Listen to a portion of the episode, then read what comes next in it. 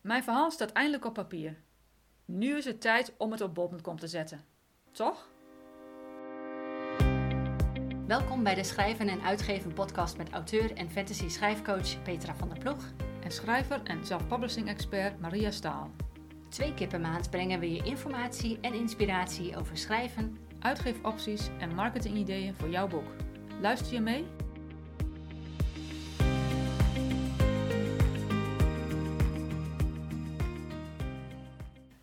Hallo allemaal, ik ben Maria Staal en het is vrijdag 2 december 2022. Dit is aflevering nummer 37 van de podcast, waarin we het gaan hebben over het herschrijven van je boek. Je eerste versie is namelijk nog niet klaar voor publicatie. We bespreken waarom het niet alleen gaat om D's en T's en wie je kunnen helpen om niet gillend gek te worden. Veel luisterplezier.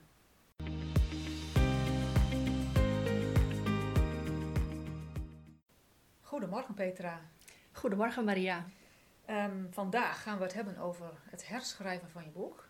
Dat wil zeggen, als je eerste versie af is en eh, dan kijken wat je er dan mee gaat doen. Ja. We gaan het wel specifiek hebben over fictie en Ja. niet over non-fictie. Ja. Dat even eh, duidelijk is. Ja, daar zit een te groot verschil in om dat in één aflevering te gaan Ja, doen. Dus vandaar eh, alleen even fictie vandaag. Dat zou te verwarrend zijn. Ja.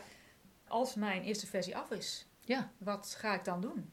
Nou, eerst even, even jezelf een goed, groot schouderklopje geven dat hij af is. Uiteraard. Toch? Ja, Eh, even sorry. vieren dat je eerste versie klaar staat. Heel belangrijk. En dan vervolgens jezelf even weer naar beneden trekken vanaf die eh, mooie roze wolk. En bedenken dat jouw eerste versie nog niet klaar is voor publicatie. Precies. Dus eh, ga niet meteen naar een uitgeefplatform. Stuur niet deze versie direct door naar allerlei uitgevers. Om te- wil je mijn boek publiceren? Da- daar ben je nog niet. Zeker niet. Dus Nee. dat is stap 1. Dat is stap 1. Ehm, je volgende stap. Eh, vieren en niet meteen doorsturen. Ehm, mijn, eh, mijn advies zou zijn, neem op dit moment even een pauzemoment. Ja. Ga even afstand creëren tussen jou en je verhaal. Mhm. Eh, gewoon tussen de 1 en 4 weken. Hè? Dus eh, Ja. niet te lang, want je wil, anders ben je weer helemaal uit je verhaal. Ook niet te kort, want je wil echt even afstand gaan creëren, eh, zodat je dan vervolgens dat herschrijfproces in kunt gaan. Ja. En wat je in die periode kunt doen, is eigenlijk heel simpel. Je gaat kijken, oké, wat is mijn doel eigenlijk? Wil ik dit boek gaan publiceren? Oké, eh, wat heb ik dan daarvoor nodig? Voor wie is dit boek eigenlijk geschikt? Eh, doelgroep, wat wil ik met mijn boek bereiken? Wil ik eh, het internationaal of wil ik het als e-book? Of wil ik het... dus je gaat al die vragen ga je beantwoorden. Ja, want daar heb je dan even tijd voor om even ook daarover na te denken. Ja, en je Ja. gaat uit het verhaal. Ja. En dat is dus wat je wil met een verse blik, verse, frisse, Frisse. verse blik. Met een frisse blik wil je dus inderdaad straks weer aan je verhaal gaan beginnen. Ja, Ja. Absoluut. Dus zodra je dat pauzemoment hebt gehad, is het tijd om te gaan En herschrijven. te herschrijven. Ja. Ja. En, maar wat is herschrijven dan eigenlijk? Ja, je kan hem heel kort en klein slaan, is eigenlijk je verhaal onder de loep nemen en hem helemaal gaan verbeteren. Dat het echt eh, van begin tot eind eh, sterk is. Dat, Mhm. dat je lezer dus wordt meegenomen door het hele verhaal heen. Dat, ehm, je moet eigenlijk bedenken, dit doe je op twee verschillende... ehm, je wil bewust zijn, laat ik het zo zeggen. Je wil bewust zijn van twee verschillende dingen. Eén is dat je dit herschrijfproces niet alleen doet. Want alleen jouw paar ogen zien lang niet alle fouten die erin staan. Dus Nee. eh, proeflezers, redacteur enzovoort heb je nodig. En dit is ook het proces waarin jij bewust wordt van je eigen eh, tekortkomingen eigenlijk. Van je eigen stopwoordjes, eh, hoe je scènes bijvoorbeeld schrijft enzovoorts. Dus ehm, het herschrijfproces is niks anders dan zorgen dat jouw eerste versie eh, textueel gezien klaargestoomd wordt voor als je het straks wil gaan publiceren. Maar hoe, waar begin ik dan met herschrijven? Hoe, hoe, hoe, hoe doe ik dat? Ja, toen ik deze vraag kreeg, moest ik zelf ook even nadenken. Want ehm, dit is een proces dat is voor mij zo logisch eigenlijk dat ik niet eens heel specifiek kon inrichten. Ja, maar hoe doe ik dat eigenlijk? Dus als je het even terugbrengt, zijn er vier niveaus die je doorloopt in het herschrijfproces. Ehm, dat is op zinsniveau, tekstniveau en verhaalniveau en lezersniveau. Dus en ik zal dat allemaal eventjes eh, gaan uitleggen. Ja. Maar dat zijn eigenlijk de vier niveaus waar je doorheen loopt. Mhm. Als je begint, zou ik beginnen op het grootste niveau, zeg maar. Dat is het verhaalniveau. Eh, dat betekent dat je gaat kijken naar, is je verhaalidee goed uitgewerkt? Eh, hè, dus je plot, maar ook alle subplotjes die je hebt bedacht tijdens het schrijven of in het plotproces van tevoren. Eh, zijn er plotgaten? Ehm, hoe verloopt de opbouw? Heb je een sterk begin, sterk midden en een sterk eind? Je wil niet dat ergens de dingen inzakken. Dus dat Nee. is allemaal heel erg groots ga je, ga, ga je naar je verhaal kijken. dit is ook waar je naar je achtergrondverhaal kijkt. Uh, komt dat sterk genoeg over? Zijn de motivaties van de, lees, uh, van de lezers, van de personages, zijn die duidelijk genoeg uitgelegd met dat, met dat achtergrondverhaal? Um, hè, dus elke scène moet tot zijn recht komen. Dat is de fase van het verhaalniveau. Ja, ik heb zelf um, deze stap, herken ik niet helemaal, want dit doe ik namelijk uh, als plotter, um, doe ik dit al aan het begin. Ja. Dus dit doe ik al voordat ik überhaupt begin te schrijven. Ja, ja. Dat zul je heel vaak merken inderdaad. Het, is, het, is, het, het steekt dus ook in hoe jij uh, je verhaal hebt opgezet. Dus ben jij inderdaad een superplotter, heb je, dat, heb je dit proces, als het goed is, allemaal aan het begin al gedaan. En zul je in het nalezen, in het her, herschrijfproces, zeg maar, zul je daar eigenlijk weinig tot geen aandacht aan hoeven besteden, want dat staat al. Het staat al, um, ja. Dus dat is, dat is dus uh, iets wat je dus van tevoren wel ontdekt. Ben ik een plotter, ben ik een pantser? Ik zou sowieso, als je net begint met het herschrijfproces, je hebt het nog nooit eerder gedaan, zou ik wel dit eventjes op de agenda zetten. Gewoon puur om te kijken, hoe heb ik dat plot eigenlijk in elkaar gezet? Hoe heb ik inderdaad van tevoren heel erg geplot? Prima. Is dat goed tot z'n recht gekomen? Dat je even die check doet. Ja. He, dus dat, um, maar wat, wat ik al zeg, dit is dus inderdaad het proces hoe ik het doe. Mhm. Dat is voor elke, elke schrijver natuurlijk weer anders. Dat is weer anders, ja. Ja.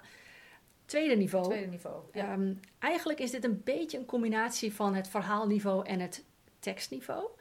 Um, want je gaat dan vervolgens kijken naar verhaalbeleving. Met andere woorden, uh, word ik meegenomen door het verhaal? Um, gebruik ik show and tell? Gebruik ik dat op de goede manier? Uh, want ze zeggen wel show, don't tell. Uh, en dat klopt. Maar bepaalde scènes moet je wel tellen. Tel, Hè? ja, dus ja, vandaar dat de show en tell, je wil die beide wil je in je verhaal doen. Je wil niet alles showen, je wil niet alles tellen. Je wil een goede combinatie daar, daarin zetten. Um, en je kijkt bijvoorbeeld ook naar, uh, ja, ik weet niet wat het Nederlandse woord ervoor is, pacing. Oh, pacing, ja. Pacing. Um, dus dat betekent eigenlijk een beetje de snelheid van je verhaal. Um, met andere woorden, heb je een actiescène, dan gebruik je korte zinnen. Je gaat snel door een bepaalde scène heen. En heb je een scène waar iemand bijvoorbeeld reflecteert, of het is een romantische scène, dan heb je heel vaak dat het wat langdradiger is. Ja. Dus, nou, het rustige mensen, je hebt een rustmoment nodig. Ja, ja. ja, dus misschien een beetje de balans vinden tussen actie en rust. Dat Ja. is een beetje, dus dat is eigenlijk een beetje een combinatie tussen tekstniveau en verhaalniveau. Want je wil en in het verhaal zitten, maar het is ook textueel gericht. Ja, Hè, welke zinnen gebruik je, korte, lange zinnen enzovoort. zeker met, en als je wel show, don't tell doet, dat heeft, is natuurlijk wel met, ja, dat heeft meer met textueel te maken. Klopt, klopt. Ja. Dus vandaar dat het een beetje een lastige, uh, echt te categoriseren is. Het is een soort overlap naar uh, fase 2. Ja, Zo moet je het eigenlijk zien. Dus als je dan vervolgens dat stuk hebt gedaan, dan is het tijd om in te gaan zoomen echt specifiek op de tekst. Ja. Met andere woorden, um, dit is ook de fase, laat ik het gelijk zeggen, dit is de fase waarin je je tekst hardop wil gaan voorlezen. Oh ja, tuurlijk. Ja, want zodra jij je tekst alleen maar in je hoofd gaat voorlezen, je, je brein gaat dingen aanvullen. Uh, en je gaat fouten ga je niet zien. Ga je niet zien maar als je nee. het uitspreekt, zul je merken dat je bepaalde fouten maakt. Dat je denkt, oh, wacht, dit klopt niet wat ik hier, hier doe. Deze zin die loopt niet lekker, dat klinkt niet lekker, dat moet ik aanpassen. Ja, en dat, dat is het meest gênante wat je ooit gaat doen. Ja. Is het hardop voorlezen van je eigen boek. maar dat moet je gewoon overheen stappen.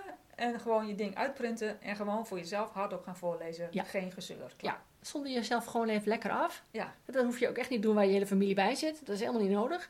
Um, maar uh, lees het wel hardop voor Hardop aan voor. jezelf. Absoluut, 100%.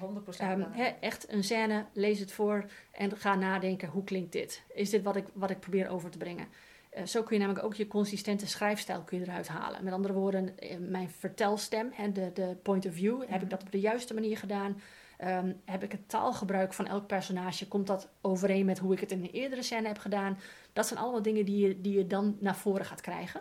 En dit is ook de manier hoe je kunt achterhalen of jouw taal passend is bij het genre wat je schrijft.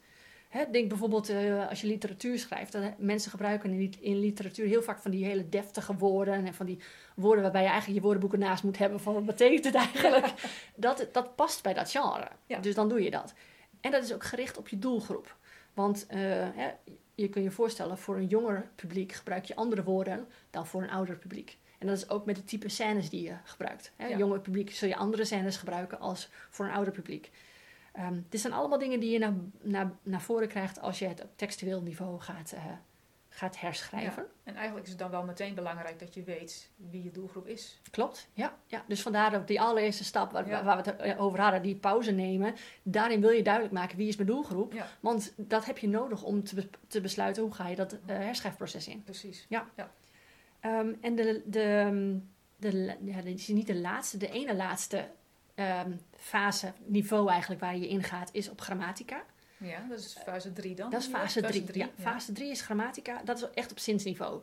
Met andere woorden, dan laat je het verhaal helemaal los. Je gaat echt puur kijken naar de zinnen, eh, de D's en de T's, de, eh, de leestekens. Eh, ik, ik ben zelf bijvoorbeeld, ik, gebruik, ik gebruikte vroeger heel veel komma's.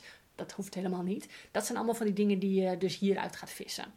Ehm, maar je, je kijkt ook naar de omschrijvingen van de personen. Is dat consequent of consistent?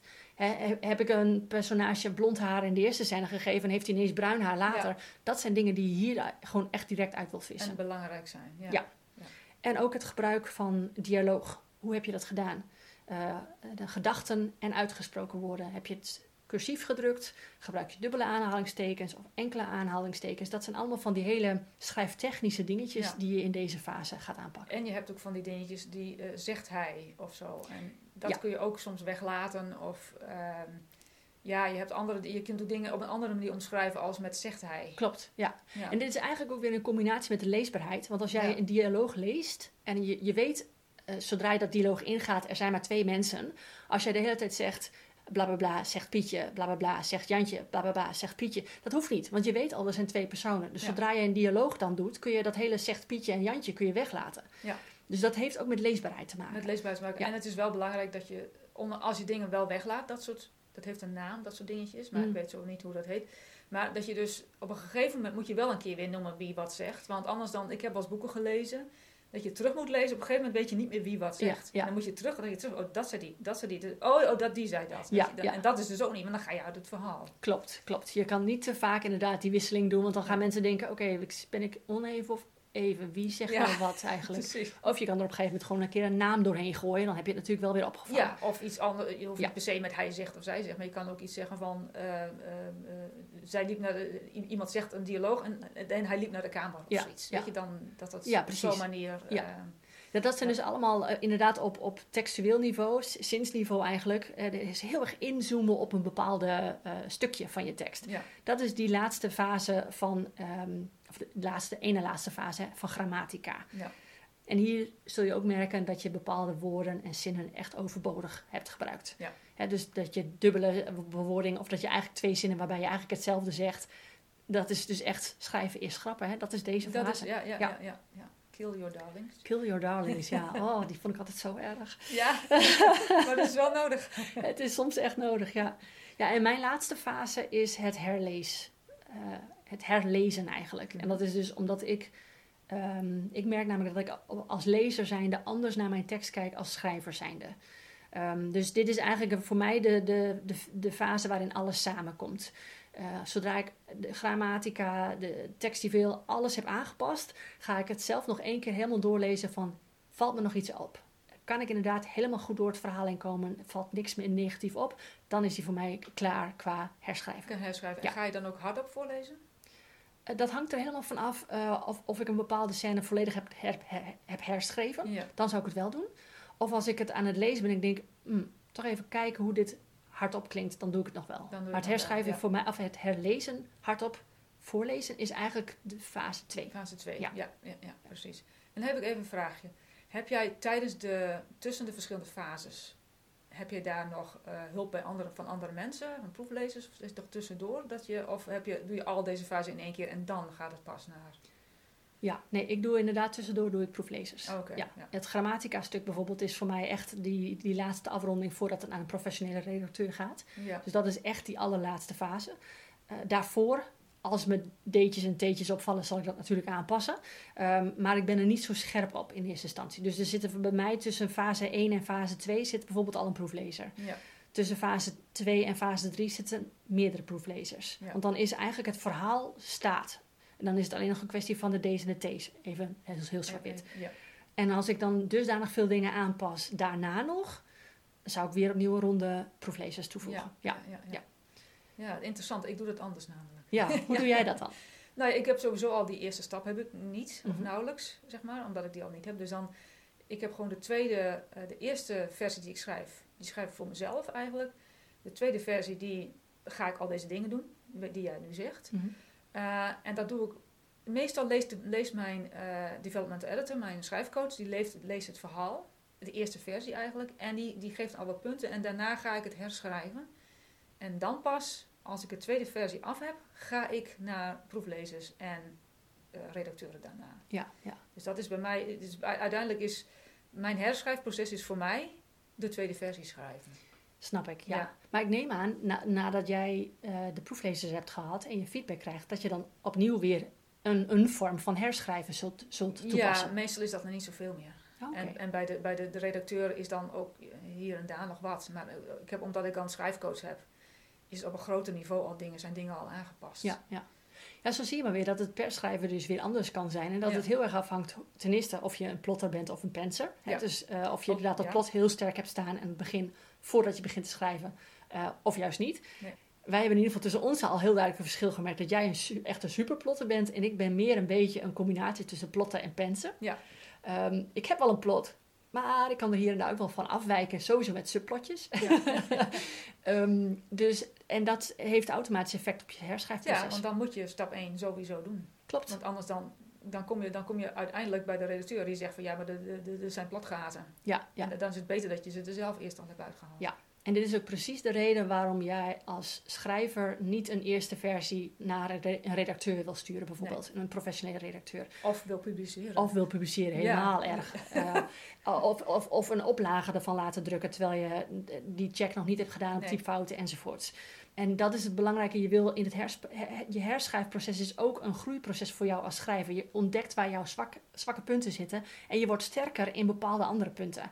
Ja. Dus dat is die bewustwording is heel belangrijk. En hoe vaker je dit doet, hoe sterker je wordt eigenlijk als auteur zijnde. Ja, en hoe makkelijker het wordt later, kijk, eh, om, of bij een tweede boek of een derde boek, vierde boek, ja, je neemt die dingen mee wat je eerder hebt geleerd. Klopt. En dan gaat het misschien makkelijker. Of dat, ja, je, je gaat tijdens het tweede schrijfproces van je tweede boek, ga je al dingen mee, meenemen. Klopt, ja. ja, want maar, je hebt ook, dingen... maar, ook de- maar ook dan blijft het belangrijk om te herschrijven. Want Ja. het gaat nooit in de eerste versie is altijd, is altijd eh, nou ja, niet zo goed. Zeg Nee. maar. En je blijft toch altijd ook blind voor je eigen, eigen punten. Dus Sowieso. dat, dat sowieso. En ehm, ik bedoel, als jij een verhaalidee hebt, dan heb je dat hele idee zit al in je hoofd. Je ziet het bewijs van als een film voor je. En dan is het aan jou om dat op papier te krijgen, zodat dat beeld ook overkomt op je lezer.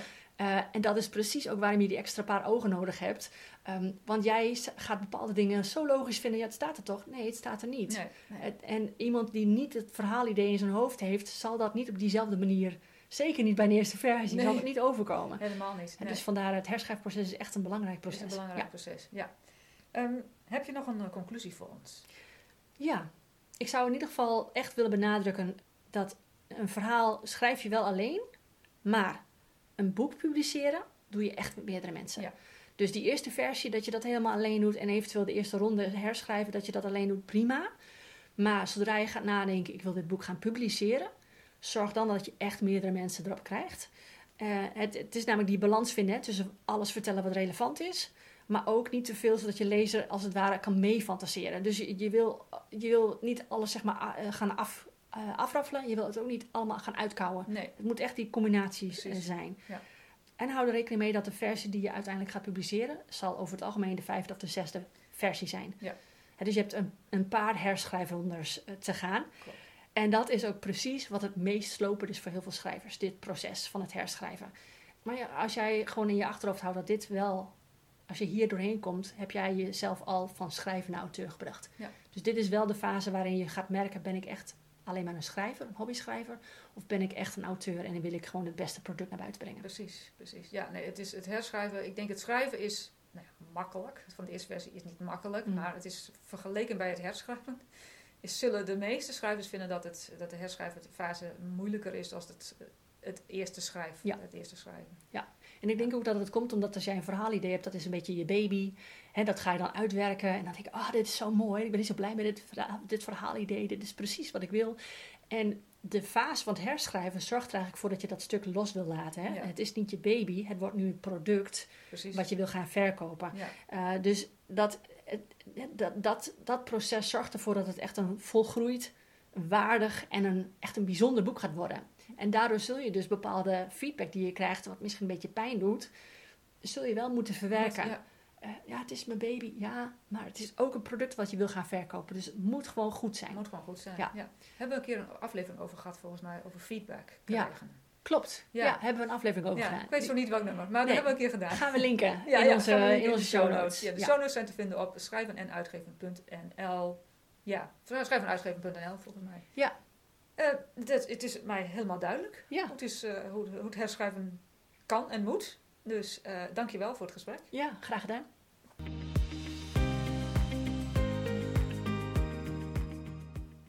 Herschrijven is een uitdaging voor de meeste schrijvers.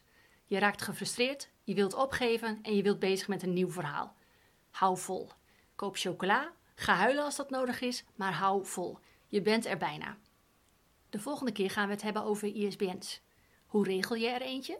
Welke boeken hebben dit nummer nodig? En waarom zou je eigenlijk geen gratis ISBN gebruiken? Tot de volgende keer.